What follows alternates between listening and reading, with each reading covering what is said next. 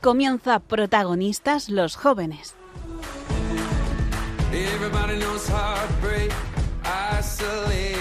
Desde Santiago de Compostela con el padre Javier García Rodríguez.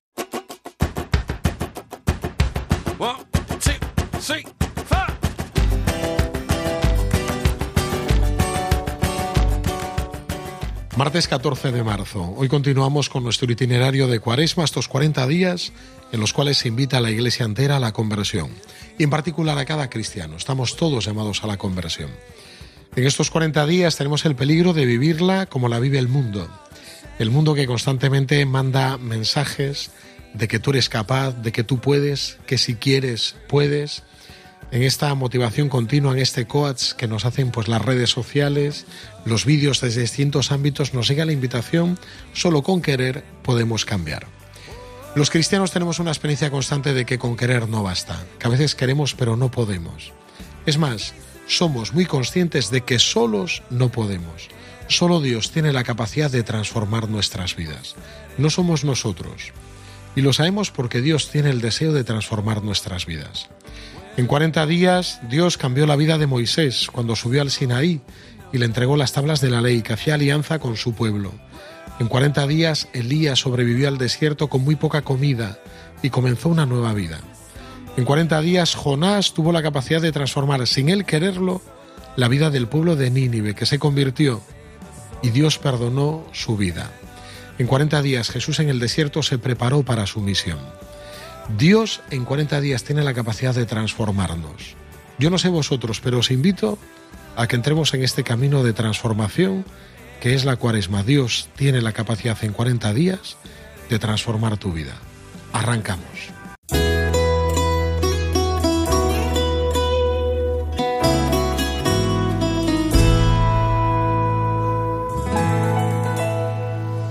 Muy buenas noches, queridos oyentes de, Radio María. Desde aquí, Teresa Lamela, desde Santiago de Compostela. Y bueno, vamos a empezar con actualidad JMJ. Y para ello hemos traído a un chico que está muy motivado, que es Yago Vázquez. Muy buenas noches. Muy buenas noches, Teresa. ¿Qué tal? Yago, es el primer día que estás con nosotros en, en los micrófonos de Radio María, ¿no?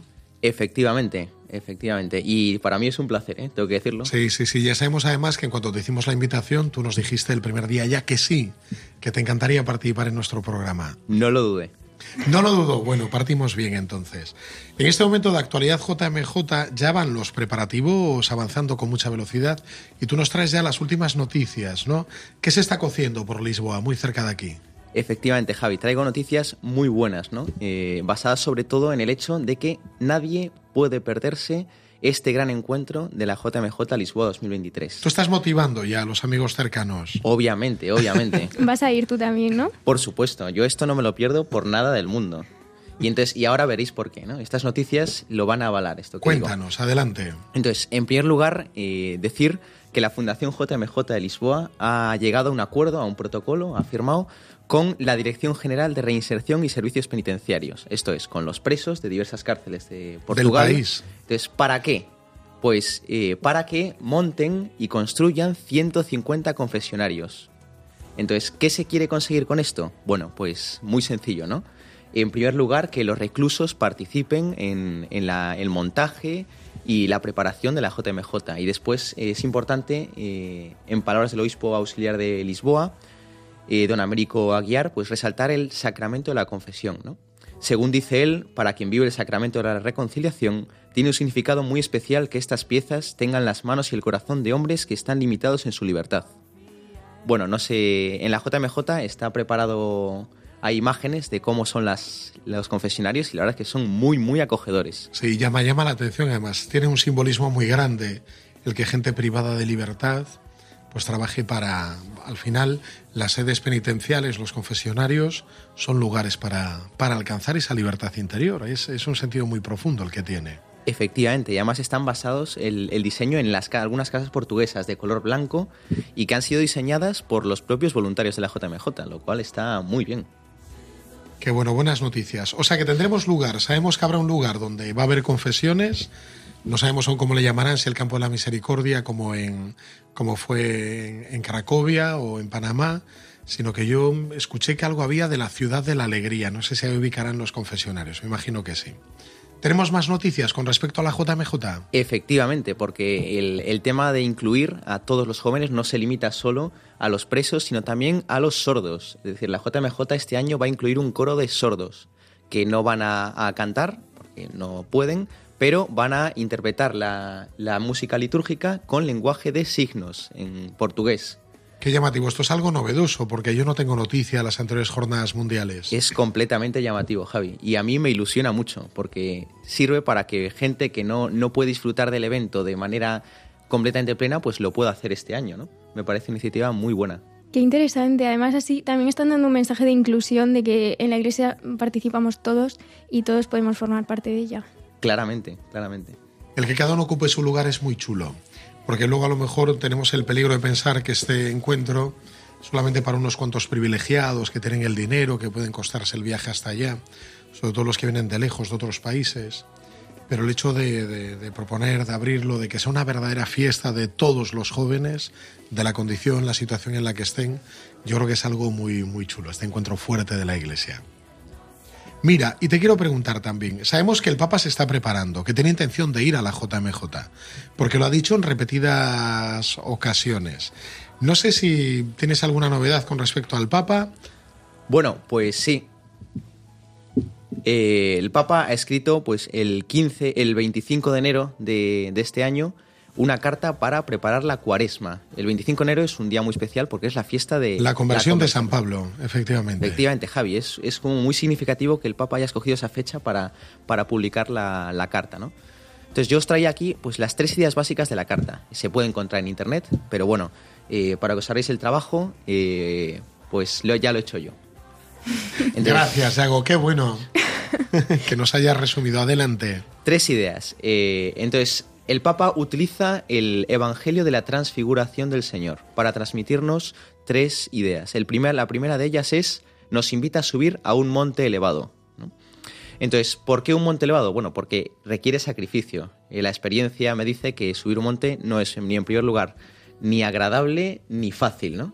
Entonces el Papa básicamente concuerda con esto del de lema, ¿no? El, el, lema de la JMJ que es María se levantó y, y partió. Se puso en camino. Y partió Eso sin demora. Efectivamente. Entonces, ¿qué hace? Nos invita a seguirle. Segunda idea. Entonces, eh, Jesús no va solo al Monte Tabor a transfigurarse, sino que lleva a tres discípulos. ¿Qué nos está indicando aquí? Que eh, tiene que ser una experiencia compartida, acompañada, ¿no? Igual que la JMJ, vamos a estar miles de jóvenes reunidos en, en, Lisboa para compartir aquello que vivimos o que pretendemos vivir, ¿no? Y después eh, resalta la importancia de la cuaresma como camino de conversión. De hecho, en la fecha en la que escribe la carta, pues es lo que precisamente La lo conversión que de San Pablo, eso es. Y nos propone dos caminos para ellos, el Santo Padre. El primer camino es seguir a Jesús. Esto puede resultar muy genérico, pero nos especifica cómo. Entonces está muy bien. Pues a través de los evangelios, viviendo los sacramentos y sobre todo en las personas necesitadas. Creo que es un punto muy interesante que quiere resaltar el Santo Padre. Y el segundo es no vivir una, una fe basada en experiencias eh, muy fuertes, muy sobrenaturales, sino en la cotidianidad de la vida. Con, bueno, con nuestras rutinas, con nuestras penas, con nuestras, nuestras alegrías pues ir poquito a poco dando pasos para llegar a una experiencia fuerte, que sí que es fuerte, que es la Pascua. Y eso es todo. Pues gracias, Iago, porque además no solo nos traes el mensaje de Cuaresma, sino que lo has enlazado perfectamente con la Jornada Mundial de la Juventud. Está todo muy vinculado. Mira, te agradecemos que hoy hayas venido, tu primera vez en estos micrófonos de Radio María. Y como vas a la JMJ, yo creo, Tere, que a la vuelta le podemos invitar, ¿no? Sí, nos puedes contar después qué tal te ha ido, tu experiencia, si te ha gustado, así que estás invitadísimo. Porque no sabemos, ¿esta es tu primera jornada mundial o no? No, yo estuve en Cracovia. Pero eras un pitufo, eras muy joven, ¿no? Bueno, estaba en segundo bachillerato, 17, ah, bueno, 18 tenías... años. ¿Qué edad tienes ahora, Iago? Ahora tengo 22. Soltero y sin novia, ¿no? Sí, de Ah, bueno, sí. está bien entonces, vale. Bueno, perdón esa parte, la obviamos, no hace falta. Pero te invitamos, una vez que termine la jornada mundial, aquí en los micrófonos de Radio María te esperamos. Pues para mí va a ser un placer. Bueno, pues gracias, Yago Vázquez, que nos ha traído toda la actualidad JMJ en este miércoles 14 de marzo.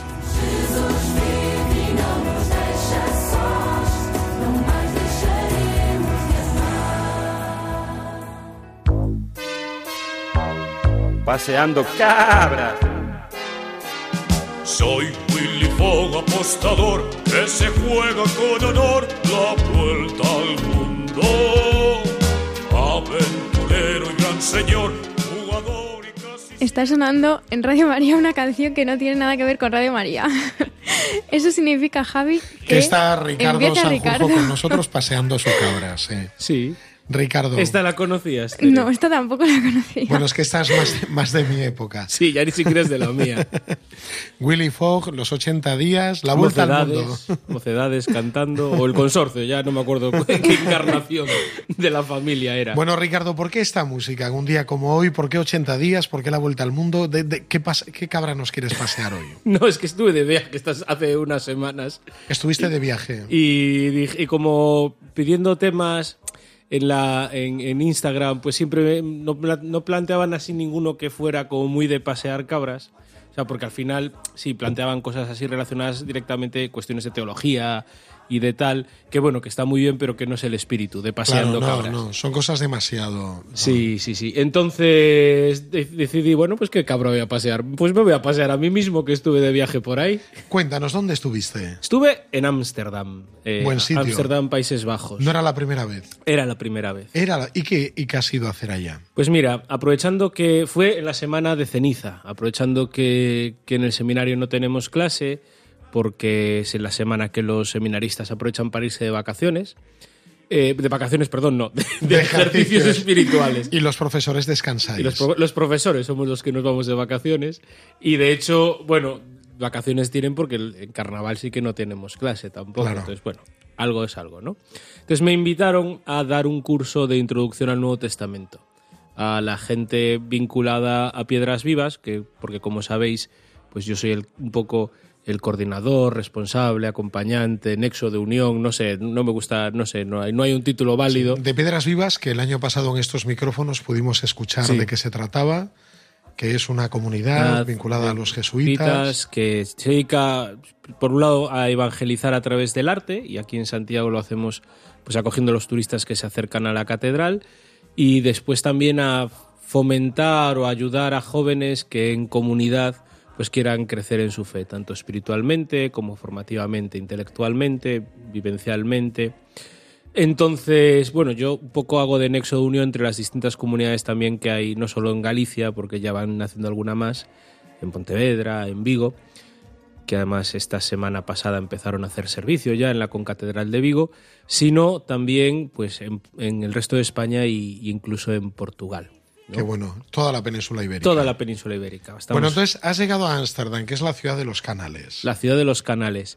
Y allí, eh, la gente de Piedras Vivas, eh, un par de chicos inquietos, pues también un poco en, confabulándose con los jesuitas de la comunidad jesuita de allí, ha, cre- ha generado, ha creado una comunidad más de tipo residencial. Algo muy parecido a una experiencia que hicimos aquí en Santiago hace unos años. Bueno, y el año pasado también la volvimos a hace- hacer, porque de hecho mm, vinieron algunos a dar testimonio aquí a protagonistas los jóvenes, que era el evangelizaño. El poder dedicar una etapa de tu vida, pues también de una manera más intensa al apostolado y a la evangelización, ¿no? Y pues allí hay una comunidad que vive, eh, que vive en una casa cedida por los jesuitas y que, y que bueno, que el propósito es evangelizar en la ciudad más secularizada de Europa. Qué en el pasada, fondo, sí, porque que es es, tremendo.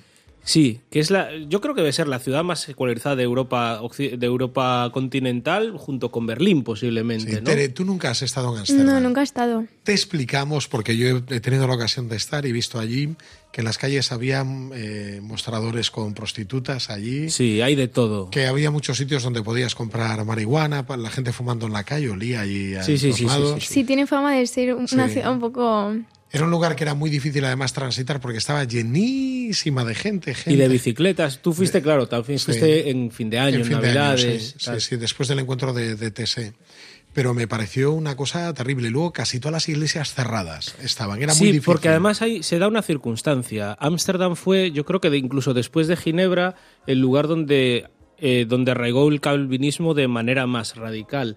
Y dentro de las distintas reformas, es cierto que ahora, pues, eh, pues, pues en este mundo secularizado, pues ese radicalismo a veces se ha ido perdiendo, pero el calvinismo era una, fue una reforma extremadamente salvaje. O sea, que alguien lea a San Francisco de Sales para que vea lo que era el calvinismo, ¿no? Lo que él sufrió.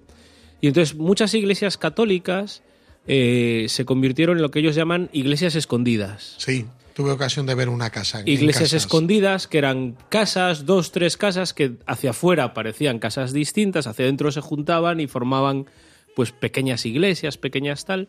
Pero además iglesias que tenían todo. Tenían allí su presbiterio, Sí, tenían sí, sí. tremendo, el lugar donde predicar, su órgano de tubos, o sea, una cosa pero fascinante. hacia afuera parecían casas, porque el calvinismo, eh, una vez empezó a consentir otras, otras confesiones, lo que no toleraba es que hubiera eh, celebración en público de cualquier cosa que no fuera calvinista. Con los que más toleraban eran con los judíos, pero de otras confesiones cristianas los tenían bastante, los tenían bastante perseguidos, casi incluso, ¿no?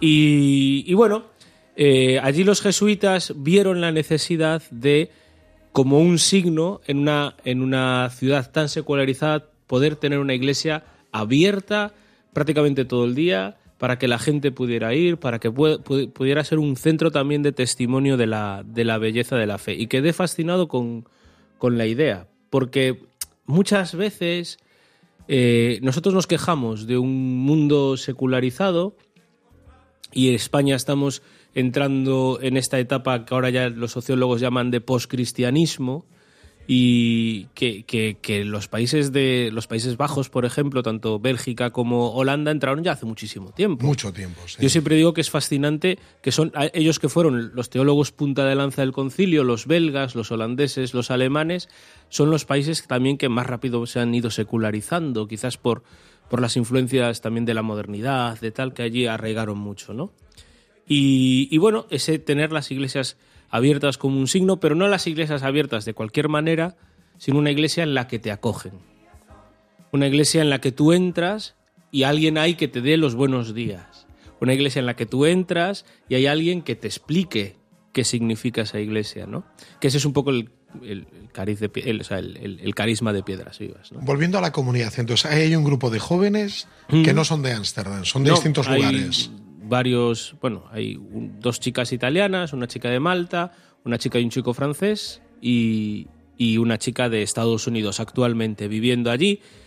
Pero bueno, que también reciben regularmente visitas, como pude ir yo, que me pidieron que les fuera a dar este curso y después, después tener un encuentro con la pequeña comunidad de jóvenes que están formando en torno a la parroquia de los jesuitas también.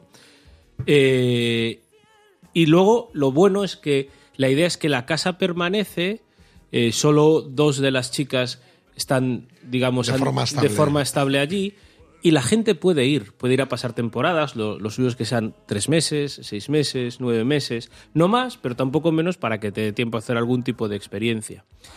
Eso con- en cuanto a, a la- a la comunidad que allí comparte. Como veo, tienen formación porque tú has ido a, Sí, a sí. darles clases sobre Sagrada Escritura, Nuevo Testamento, pero también tienen servicio. Tienen servicio, ellos abren la iglesia todos los días. Todos por- los días. Todos los días Impresionante por porque tarde. además Ámsterdam es un lugar lleno de turistas. todos los días por la tarde. Es cierto que durante la semana, a lo mejor así estos meses de, de- de invierno hay menos gente, pero sí que abren la iglesia todos los días por la tarde y siempre hay alguien. Yo estuve, tuve la ocasión de estar, claro, estuve realmente jueves y viernes allí y sábado, eh, digamos 100%, porque los domingos sí que es el día que no tienen servicio, que lo utilizan para descansar, para retirarse, para hacer alguna visita. Y, la verdad es que entra una cantidad de gente eh, importantísima. Y este testimonio, y la casa está abierta a quien quiera hacer esta experiencia. La idea es que son gente que combina sus estudios o su trabajo, que puede trabajar, teletrabajar o puede hacer su máster o sus estudios de forma telemática. Entonces dedican las mañanas a sus obligaciones, a su tal, y las tardes al apostolado. Y es una idea, yo creo que fascinante, para llenar de sentido nuestros templos que muchas veces ya no son los que estén cerrados, es que muchas veces están abiertos pero están vacíos, o están abiertos y nos desorientamos, ¿no? Y, y yo, bueno, pues hacemos publicidad un poco también de esta experiencia, Tere.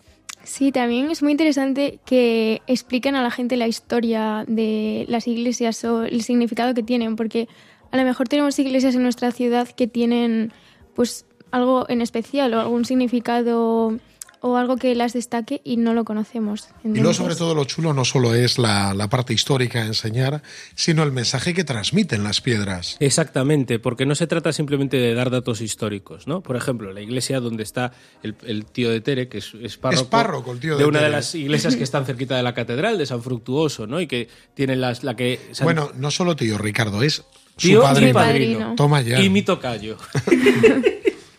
y, tiene ahí una iglesia preciosa que tiene su sentido de por qué está ahí, histórico, porque el, párroco, bueno, el arzobispo que la mandó fundar, puso allí las virtudes también al mismo tiempo. Bueno, tiene un sentido histórico del por qué, pero todo lo importante es que esa decisión histórica se hizo con un sentido teológico y pastoral, ¿no? Y ese es un poco el, espíritu que también intentamos promover desde Piedras Vivas, ¿no? El explicar no la historia de la Catedral de Santiago, por ejemplo, en nuestro caso, sino, oye, esto se puso así y se puso esto concretamente en la Catedral de Santiago porque los canónigos, que eran los mecenas, o el arzobispo, que era el mecenas de la catedral, decidió enviar este mensaje, ¿no? Y eso es lo importante, para ayudar y para acoger también a los peregrinos que llegaban.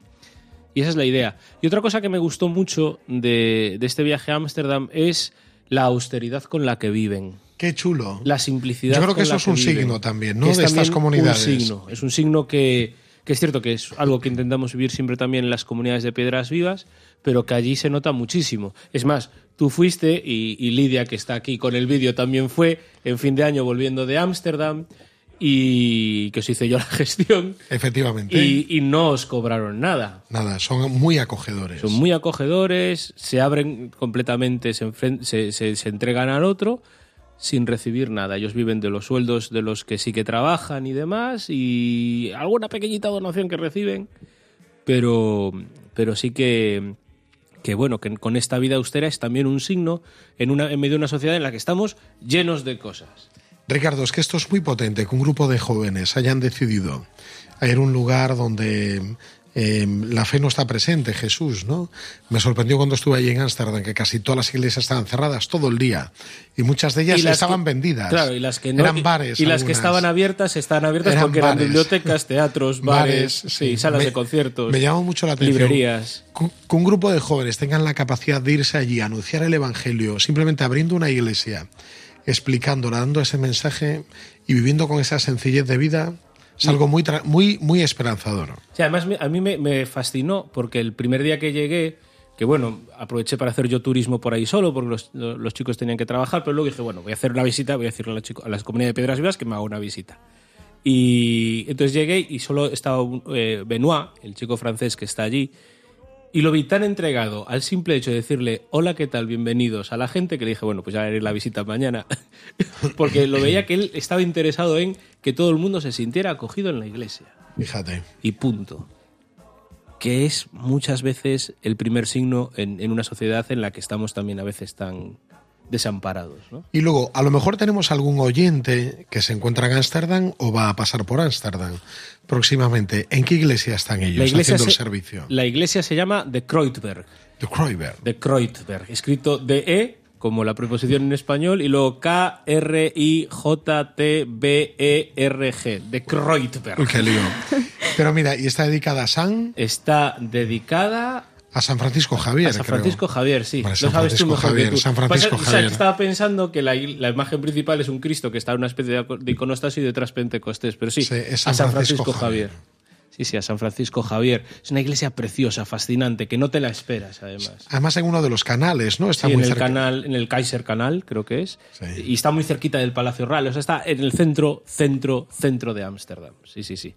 Bueno, me seguiría explayando, pero nos está haciendo, sí, señas, Gaby. O sea que hay, Bueno, que dejarle, Ricardo. hay que dejarle tiempo a Cris para que hable. Ricardo, nos encanta la cabra que nos has paseado este mes, hablando de un tema tan interesante y yo creo que muy esperanzador, Mm. ¿no? Sí, muy interesante. Muy interesante. Yo creo que para el mes que viene ya tenemos tema también, o sea que, pero bueno, que si queréis enviar temas, ya sabéis, yo siempre pongo una historia que tengan que ver con diálogo fe-cultura, no cuestiones de, no cuestiones de teología propiamente dichas, ¿no? Y nada, las redes sociales, Adepa Juventude, DPU Santiago, a mi, re- a mi Instagram también personal, arroba centolorrido, bueno, donde queráis, y si lo encuentro, pues ya os contestaré. Al internet, como decía el otro. Pues damos gracias a Ricardo Sanjurjo, delegado de Pastoral Universitaria en Santiago de Compostela, que nos ha paseado una cabra muy esperanzadora en este mes de marzo. Una cabra turística.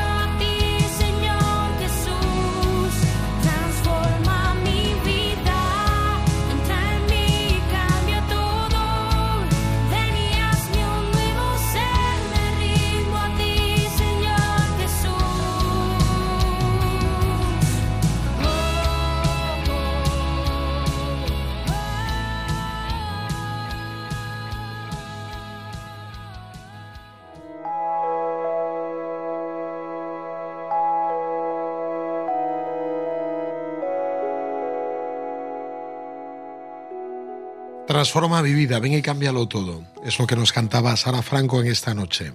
Hoy, en A Corazón Abierto, eh, hemos traído un testimonio aprovechando un evento precioso que ha tenido lugar el mes pasado. Sí, el mes pasado se ha celebrado la peregrinación a Fátima del grupo Jóvenes por el Reino de Cristo y es un evento precioso en el que participan muchos jóvenes y hoy hemos traído a Isabel Pazos que ha tenido la oportunidad de ir y bueno, buenas noches Isa. Hola, buenas noches. ¿Y será la primera vez que participabas en esta peregrinación? Eh, no, justamente esta es mi cuarta vez. La cuarta vez ya. Tere, ¿tú también has participado? Sí, yo he participado y además me hace muchísima ilusión que esté Isa aquí hablándonos de Fátima porque yo a Isa la conocí en Fátima. Sí, Caramba. en esa peregrinación. Qué bueno. Isa, eres de aquí entonces, de Santiago de Compostela. Eh, sí, concretamente soy de un pueblo llamado Aestrada y dentro de Astrada de una aldea remota. Una aldea remota Sí, preciosa sí. llamada Olives. Llamada Olives. que es un lugar paradisíaco. Yago, el chico que tuvimos a- al, al comienzo del programa, que nos habló de la actualidad JMJ, nos ha dicho que su familia, aparte de su familia materna, viene de aquella zona. Que a veces algún verano a lo mejor os conocéis y todo. Porque él salió del programa hace un rato, aún no lo viste, acabas de llegar, pero, pero luego os pondremos en contacto. Dijo que, que bueno, hay posibilidad, ¿no? De sí, sí. ponernos en contacto. bueno, nos cuentas, esta peregrinación, la cuarta que viviste a Fátima, ¿qué ha tenido de especial? Pues, a ver, he de decir que cada peregrinación tiene sus mensajes y como sus enseñanzas, entonces me gustaría recapitular un poco a mi primera vez para contrastarla con esta última a la que he podido ir. Entonces, la primera vez que fui a Fátima fue muy especial porque fue mi primer contacto con la Pastoral de Santiago y también la primera vez que pude conocer gente de mi edad cristiana, católica, que compartiera mis valores y mis principios. Porque hasta ese momento tampoco tenías un grupo de jóvenes. No. Eh, bueno, en la aldea donde nos criamos, mi hermana y yo, básicamente nosotras éramos las únicas que participábamos en la parroquia, yendo a misa. Después también tuvimos suerte cuando éramos pequeñas de ir a catequesis, pero es verdad que una vez que empiezas el instituto, todo eso queda atrás. Entonces, aunque jamás he perdido mi fe, y eso gracias a Dios básicamente, eh, sí que no conocía la fuerza de la comunidad hasta que empecé a venir aquí a Santiago. Así que nada, yo no conocía a nadie, eh, fui a la misa a la capilla, A la capilla de la, de la universidad, A la no a la capilla universitaria. sí, eh, los miércoles a las ocho y media. y entonces, nada, me dijeron que en dos semanas era Fátima, si quería ir, yo no conocía a nadie, pero dije, adelante. Qué lanzada, o sea, nada más llegas, te invitan a una peregrinación Sí. con gente desconocida y confiaste en ellos, entonces. Confié en ellos y también confié en Dios, por decirlo Ah, bien, así. bien. Empezó bien entonces esta historia. Sí. Bueno, mis amigos del instituto no estaban muy de acuerdo porque tenían miedo por mí, porque claro, no conocía a nadie y hay muchos prejuicios aún con la iglesia así, pero yo dije, la iglesia me ha dado mucho, ¿por qué no ahora también? Así que vamos allá. Así que nada, la primera peregrinación a Fátima fue increíble. Ver tanta gente eh, que estaba ahí por la misma razón, gritándole a la Virgen, ¡qué guapa eres, reina! Claro, porque en Galicia no es nada típico, ¿no? Eso no lo solemos hacer. No, a mí también me impresionó un montón eso, la verdad. No, la verdad es que es impactante y yo como, madre mía. No, pero, y claro, tú también querías sentir eso, querías sentir esa devoción por la Virgen, el querer acercarte a ella, así. Entonces, un consejo para los que quieran ir la próxima vez, abrir el corazón a ello, porque la Virgen te responde. Que bueno, también para que sepan los oyentes, esta peregrinación, que como nos decía Tere al principio, lo organizan los jóvenes por el reino de Cristo, estos jóvenes vinculados al apostolado de la oración, es una peregrinación nacional que vienen jóvenes de toda España. Por eso los de Galicia quedábamos un poco asombrados, ¿no? Por las muestras de devoción que tenían los del sur de España, porque aquí no es tan típico. Sí, sí. Esa fue la primera vez. Sí. ¿Qué pasó a continuación? Siguientes ocasiones. Sí, eh, la siguiente ocasión fue en 2020, justo antes de la pandemia. Sí, recuerdo porque justo fuimos a Fátima y una o dos semanas después nos encerraron. Y bueno, si la primera vez me había encantado, la segunda vez fue brutal, porque fue cuando fuimos mm, mil personas o algo así, una barbaridad, que éramos muchísimos. Entonces, claro, tú ahí tienes la oportunidad de conocer a gente de todas partes de España. Y siempre aprendes un montón de cosas. Y con el mensaje que me quedé de esa vez fue que un corazón infinito no se puede llenar con cosas finitas. Es como cada Fátima puedes quedarte con diferentes mensajes que aplicas en tu día a día y sobre todo te ayudan a la hora de, de orar y de estudiar la palabra de Dios y así. Entonces eso me, me gustó mucho. Es un mensaje muy potente, ¿no? Sí. El corazón infinito. Wow, que anhela lo, lo infinito. Yo creo que se lo podemos presentar a los jóvenes, ¿no, Tere? Sí, yo creo que es un mensaje muy potente y como dice Isa, que en cada peregrinación sacas algo y también como dividen por grupos en la peregrinación, pues eh, eso te permite tener contacto como más directo con la gente de tu grupo y cada uno pues saca enseñanzas diferentes y compartirlas es muy enriquecedor. Grupo además que no es con tu grupo de origen, sino No, con otros jóvenes de cualquier sitio de Sí. España. Qué bueno. Sí, sí. Y, y después la tercera vez Eh, bueno, solo pude ir el fin de semana porque me coincidía con las prácticas de Que la fue el año universidad. pasado, seguramente. Sí, el año pasado. También aún estaba el tema de la mascarilla y todo eso. lío. Sí. Entonces, aunque lo viví con mucha paz, sí que es verdad que recomiendo más la experiencia de los cinco días completos, porque es algo totalmente diferente. Y, pero bueno, eso, lo- con lo que me quedé la última vez fue con mucha paz, mucha tranquilidad. Y esta última, pues fue como una sacudida. Una sacudida. sí, sí. Cuéntanos, esa sacudida. O sea, que hubo actuación fuerte de Dios, del Espíritu Santo, de Sí, la o sea, yo, yo lo sentí así. Fue como que iba con muchos miedos, muchas preguntas y como que la Virgen supo comunicarse conmigo a través de pues, la gente de mi grupo. También la confesión me ayudó mucho. Eh, el cura que me confesó me guió un montón y la verdad lo agradezco mucho. Vivan los curas. Vivan los curas. Además, el color de la pañoleta de mi grupo era negro. Y dijo una chica, ¡qué guay! El color de los sacerdotes. Y yo, real. Entonces, nada. Y, y sí que, aunque hubo muchas charlas que ayudaron a, con el debate y también a reflexionar, me quedé con unas frases que sí que me gustaría compartir porque espero que también puedan ayudar a la gente que nos está escuchando y, y que la apliquemos en nuestro día a día. Pues con esa intención te pedimos que nos las compartas. Sí, la primera sería, el corazón no es de quien lo rompe, sino de quien lo repara. Me parece una frase muy potente, la verdad. Qué Y, chula. Yo creo que es sí. de Monseñor Munilla, Mm, además. Sí, es que justo nos dio una sí, charla, tuvimos la oportunidad de escucharlo. Sí. Después, eh, al mal solo se le puede vencer a través de la humildad. Es como que vi mucho en mi grupo gente que era mayor que yo, de 29 años más o menos, yo tengo 23, y les costaba mucho enseñar su vulnerabilidad, se sentían débiles, se sentían desprotegidos y así. Entonces yo creo que también eso puede estar atado a la humildad. No tenemos que, por qué mostrarnos fuertes y menos ante Dios, tenemos que ser nosotros mismos y ahí es donde está la verdadera fuerza, no sé. Sí. Y, uf, ama como si nadie te hubiese herido. Esta me pareció tan dura. Qué fuerte, ¿eh? Sí, Sí. sí, sí. Y por último, trabaja como si no necesitaras dinero. sí, sí. Poniendo la confianza en Dios Exactamente. y no en nuestra fuerza. Mira, sé también que esta peregrinación, bueno, gracias por compartirnos estas pequeñas perlas que te has traído de la, de la peregrinación. Creo que también fue especial esta peregrinación porque no fuiste sola de casa. No. ¿Quién te acompañó? Vino mi hermana pequeña conmigo y la verdad no nada pudo hacerme más feliz que eso, sí. ¿Era la primera vez que iba tu hermana? Eh, me acompañó el año pasado el fin de semana, pero claro, Era la primera vez que iba sí, a la entero, peregrinación entera, completa. sí, sí. Entonces me hizo muchísima ilusión ir con ella porque sabía que le iba a encantar y, y no sé, y efectivamente le gustó mucho, sí. Con tu hermana además que compartís muchas cosas en la fe, ¿no? Sí, eh, o sea, ella no solo es mi hermana, también es mi mejor amiga. Entonces, poder vivir esto juntas para mí fue muy especial, muy, muy especial. Y lo agradecí mucho. Yo recuerdo cuando llegaste hace unos años a la capilla universitaria, que en algún momento te planteaste invitar también a tu hermana, cómo estaba en el instituto. Sí, Tú ya estás en la facultad, en primero de pedagogía, sí, y, y hablabas de ella, ¿no? A ver si conseguimos que venga algo, tal, pues Sí. le va a encantar. Es que va a disfrutar como yo estoy disfrutando.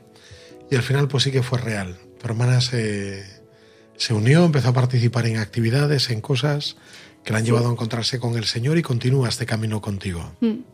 sí, sí, porque además mi hermana en ese aspecto quizá estaba un poco más cerrada, como que le costaba mucho más abrirse, mm, se distanció un poco de la iglesia, así, entonces, no sé, eh, el poder tener estas actividades tan cerca de casa nos ayudó un montón. Entonces, mi mensaje es que si eres un párroco y estás escuchando esto, por favor, invita a los jóvenes de tu iglesia a participar en estas actividades porque es mm, muy importante ser consciente de que no estamos solos, porque no estamos solos. Hay muchos jóvenes católicos como nosotros que comparten nuestras inquietudes, nuestros miedos, nuestras dudas, también nuestros valores, así que adelante, no tengas miedo a participar porque te prometo que vas a hacer muchísimos amigos, te vas a acercar a Dios y ya está. Viva la Virgen. Pues me encanta la invitación que nos has hecho y que les has hecho a todos los párrocos que nos están oyendo. Isa, muchas gracias por acompañarnos en esta noche de martes, por venirte hasta aquí, que ahora te vuelves hasta Olives, que queda un poco de distancia. Pues te agradecemos mucho que en los micrófonos de Radio María hayas querido dejarnos tu testimonio a corazón abierto. Muchas gracias, Isa. Gracias a vosotros.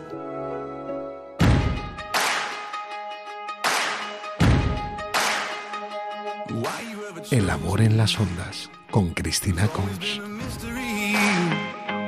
All my life I've been told I belong at the end of the line. Esta melodía nos recuerda, Javi, que estamos llegando ya al final del programa.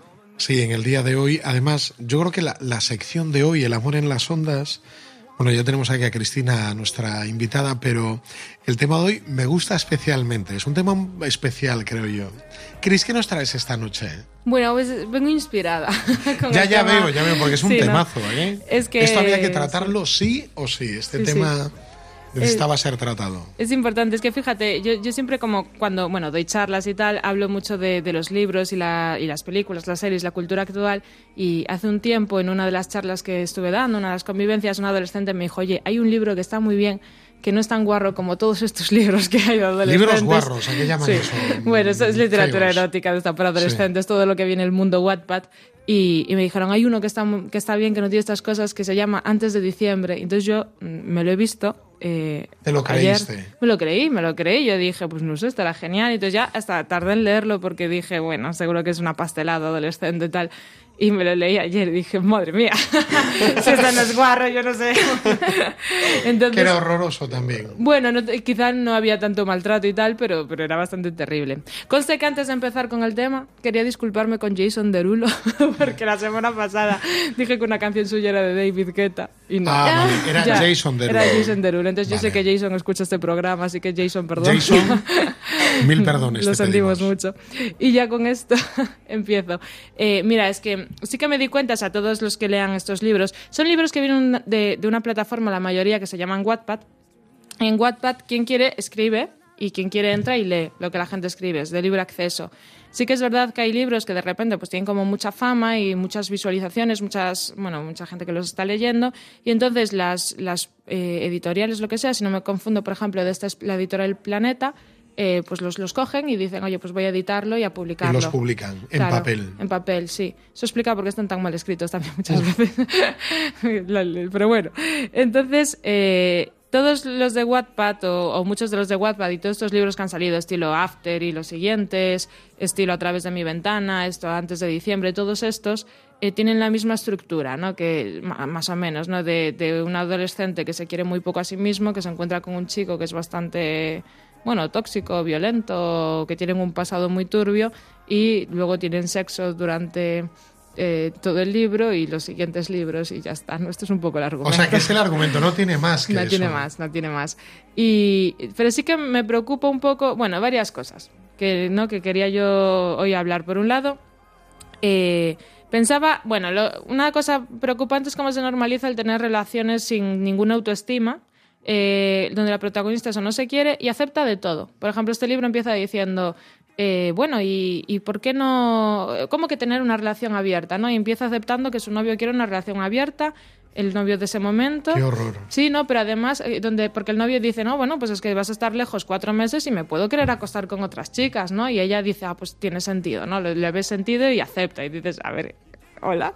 Y de hecho, acaba, justo ella tuvo sexo con él antes de irse a la universidad porque él la presionó y le dijo, oye, no, es que si me quieres, tienes que hacerlo porque nos vamos a te vas a ir y entonces tienes que hacerlo porque toca tal y ella no quería, pero lo hizo, ¿sabes? Entonces, el normalizar esto de una chica que no se quiere nada a sí misma y, y que, o sea, se, pues se somete a, bueno, que mendiga cariño, me, primero me pone bastante triste porque digo, pues qué pena.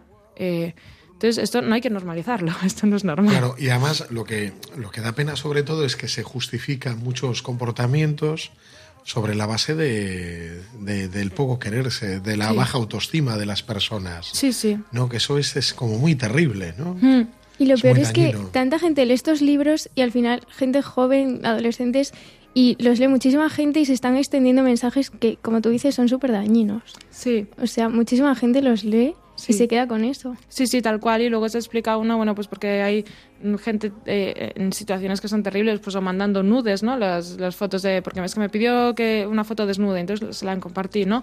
O me pidió. eh, bueno, eso me presionó para tener sexo, o me fui a casa de un tipo que no conocía y pues, o sea, o sea, pasan mil cosas de estas porque, o sea, estamos como tan influenciados de, de este rollo que es como, bueno, pues voy haciendo, pobre, lo que, lo que tenga que hacer. Entonces, eh, para, para sentir algo de cariño. Entonces, esto es lo primero, ¿no? Me parece, bueno, que esté bien normalizar este tipo de, de, relaciones sin, sin autoestima y sin o sea, no. O sea, lo primero es quererte tú, que esto si- siempre lo decimos, lo primero quererte tú y después ya lo siguiente, ¿no? Pero hay más cosas. Bueno, lo de las relaciones abiertas, ya. Eso digo, por favor. O sea, el acostarse con cualquiera cuando le da la gana, tal. O sea, digo, qué pena. eh, si alguien quiere de verdad tener una relación de amor para toda la vida, tal, eh, es muy preocupante el tema de no tener dominio propio, el no saber contenerte, el no saber decir, oye, pues me puede apetecer en tener sexo con alguien, porque está bien, puedes apetecerte normal, eh, pero no, tienes, no significa que lo tengas que tener. Pero mi cabeza y mi corazón me dicen que existe un amor mayor. Claro. Entonces, ¿A quién eh, si una persona no ha hecho el ejercicio o no hace el ejercicio de contenerse o, o trabajar pues su propia voluntad, la firmeza de su voluntad, eh, pues va a ser un problema también a la hora de poder tener una relación de fidelidad, o sea, donde quieran a esas personas. Entonces, bueno, eso me parece también un tema bastante preocupante. eh, que, que se normalice tanto, ¿no? Pues el acostarse con cualquiera y luego ya surgirá el amor. No pasa esto. Siempre insisto, de la cosificación, del uso sale uso. No sale amor, no sale ternura, no sale cariño, sale uso y dependencias y relaciones tóxicas, pero nunca sale amor. Entonces, eh, nunca tengas una relación o abierta o de, bueno, de uso, de líos, de acostarse simplemente tal, eh, esperando que algún día surja el amor de ahí, porque no va a surgir jamás, jamás. Entonces, esto hay que tenerlo clarísimo. Si quieres tener una relación súper tóxica, tal, tenla. Pero no esperes de ahí que, alguien se enamore o que haya... No va a pasar, no va a haber amor. Enamoramiento no lo sé, pero amor no va a haber. Entonces esto hay que tenerlo claro. Que es otro de las grandes mentiras de estos libros. Claro. Yo te quería preguntar, Cris, toda esta, esta, esta literatura, ¿qué perfil de, de adolescente o joven es el que la consume? ¿Qué edad suelen tener? ¿A qué edad comienzan a leer esto? Bueno, empiezan a leerlo cuando cae en sus manos, sobre todo adolescentes que suelen leer. eh, es súper fácil porque, bueno, pues empiezas a buscar libros. eh, hay los. eh, los bookgrammers. Bookgrammers, sí, ¿eso que, qué es? no, en Instagram, gente que en Insta pues eh, tiene perfiles ya pues de difundir libros y literatura y es verdad Sí. que se difunden mucho a día de hoy. Luego el perfil cambia eh, un poco de los libros en función de la edad que tengan, pues estos libros, yo que sé, los leen más de adolescentes, bueno, yo que sé, 11, 12, 13, 14, 15, 16. Con 11 años, ya que no han Sí, descubierto tranquilamente pueden mundo leerlo. Sí. sexual, pero sin embargo ya han leído y Sí, han- sí, sí, eso es totalmente. Y sobre todo chicas, claro, en su gran mayoría. Eh, pero, y aparte chicas de, todos los perfiles, o sea, de, de todo lo que haya. Y, y ya. Luego las chicas más eh, edad igual más, bueno, 15, 16 para arriba, igual se tiran más a otros libros que son del estilo, aunque, bueno, un poco mejor escritos, pero... Pero es una literatura similar, ¿no? Sí, en plan, una corte de rosas y espinas, estas, estas, bueno, libros que si alguien me escucha y entiende sabe cuáles son. Entonces, que es que es Sí, mejor tampoco hacer mucha palo. publicidad de ellos. Entonces, pero bueno, entonces, eh, pues sí, a estas edades, desde, desde que lo pillan y, y nada, y el perfil son cualquier chica. Normalmente es un público femenino, la gran mayoría de las veces, salvo con alguna excepción. Y, y así. Entonces- ¿Tú crees que se sienten muy identificadas con lo que leen, con las historias que cuentan? Claro, porque al final, fíjate, no podemos leer algo, ver ningún tipo de contenido, escuchar una música sin que nos afecte, porque tenemos neuronas espejo en el cerebro. Entonces, esas neuronas hacen, o sea, son las que hacen que aprendamos por imitación. Entonces, siempre que vemos, que leemos, que escuchamos, aprendemos, siempre. No puede decir uno, no, no, yo sé que esto es falso. No, o sea, tu cerebro no. Entonces, se lo va a memorizar. Nos impacta. Claro, entonces, ¿por qué nos gustan estos libros? Porque una chica sin autoestima, que no se quiere nada, entonces ya me identifico porque yo tampoco la tengo. Eh, fíjate, un chico malo, el fuckboy, eh, se enamora de mí. Entonces digo, oh, qué bonito, ¿no? Porque un tío malo, fíjate, que, que usa a las chicas y que es súper chungo y que no sé qué, eh, y que es súper tóxico y que nadie, ninguna chica ha conseguido conquistarla ni enamorarlo, de repente se enamora de mí. ¡Ah! Eso es que soy especial. Wow, qué Claro. pasada. Claro, y entonces además quiere tener sexo conmigo y además me alaba porque se me da muy bien tener sexo, ¿no? Entonces en todos los libros pasa esto, porque tienen cuerpos se supone que les gustan mucho o porque se les da de repente, descubren que se les da genial tener sexo, bueno, una cosa que es, que es así. Entonces, eh, romantizan muchísimo estos libros a, a la persona que es violenta, a la persona que ha tenido muchísimas relaciones sexuales con otras personas, que tú dices, dime dónde está el romanticismo de esto. Tú te meterías en la cama con un, con, con un chaval. Bueno, a ver, a veces hay situaciones, ¿no? Pero un tío que, que de, de normal, mm, por ejemplo, en el libro este, ¿no? Dice él que se ha acostado con más de 15 tías o con 15 tías o algo así. Tío, te estás metiendo en la cama con él y con las 15 tías. ¿Dónde está el romanticismo de eso? O sea, eh, porque eres una más, eres un número más, es que es un juego, es un usar, pero aquí lo romantizan como, como si fuese, oh, vaya, es que pobre, tiene mucha experiencia y yo no, porque soy virgen y soy eh, muy inocente y tal, y me tienen como que quitar la inocencia. Va, va al final de esto todos los libros. De hecho, el entorno de los amigos o los conocidos, los que tienen, siempre se ríen de ellas porque son excesivamente inocentes. O sea, que es, que es una cosa así bastante, bueno, es muy interesante. Sí. Luego también yo creo que está muy vinculado el tema de la adolescencia con la falta de autoestima, Claro. porque es un tiempo de cambios que están empezando a conocer, Hmm. sobre todo las chicas que tienen muchos cambios físicos, ¿no? Y eso les, les genera inseguridades. O sea, que un poco utilizan todo esto, ¿no? Porque yo creo que es la piedra de toque del adolescente, Claro. es el tema de su autoestima, también por todo el tema trans, ahora toda esta locura trans en la que hemos caído, que un poco todo está muy vinculado, ¿no? Sí, sí, es baja autoestima y además el, el- atacan a eso y, y al deseo primigenio que tenemos todo ser humano, que es el de amar y ser amado. Entonces, como yo deseo amar y ser amado, aquí encuentro, o en esas dinámicas encuentro lo que creo que es una forma, pero eh, como decíamos en el anterior programa, solo es uso, no es amor. Y entonces, pues es una tristeza. Y, y sí. Y yo pensaba además cómo se mueve solo por el placer, ¿sabes? O sea, no hay ninguna motivación. Justo leía la, la, esta semana O o, sea, la es como semana... un placer romántico, de repente, Sí, ¿no? Es sí. como romantizar el... Sí, de hecho, fíjate, es que primero se acuestan, hacen de todo y luego al final, uy, qué romántico, que casi al final me ha dicho que me quiere. Y entonces me vuelvo, porque me ha dicho que me quiere, tío, pero que, o sea, lo habéis hecho, habéis hecho de todo juntos, que estás contando. Lo romántico, bueno. eh, pero fíjate, es como intentar desvincular totalmente el, el amor, la persona, del- del- de la relación sexual, del placer. Y, y me gustó mucho porque leyendo, hace poco estaba con orgullo y prejuicio. Y me encantó una frase, mira, es que me la he apuntado porque me gustó mucho. Decía, para, para traerosla, porque eh, está muy guay. Orgullo y si prejuicio, la novela de sí, de Jane Austen. Austen. Es que es una, bueno, no sé, está, está Es un muy guay. clásico, sí. sí, sí, y fíjate, me encantó porque era como súper romántico, pero al mismo tiempo un, un romanticismo que no es nada tóxico, ¿sabes? Que digo, bueno, a ver, el señor Darcy, ojalá más señores Darcy. ¿no? es una cosa maravillosa. A ver, Mira, Cris, mientras buscas la No, cita, tengo, ya ¿eh? la tienes. ¿Os la Pues leo? adelante, Vale. sí, por favor. Mira, le parecía difícil conjeturar, dice, lo poco estable que había de ser la felicidad de una pareja unida únicamente porque sus pasiones eran más fuertes que su virtud. Y dije, qué fuerte.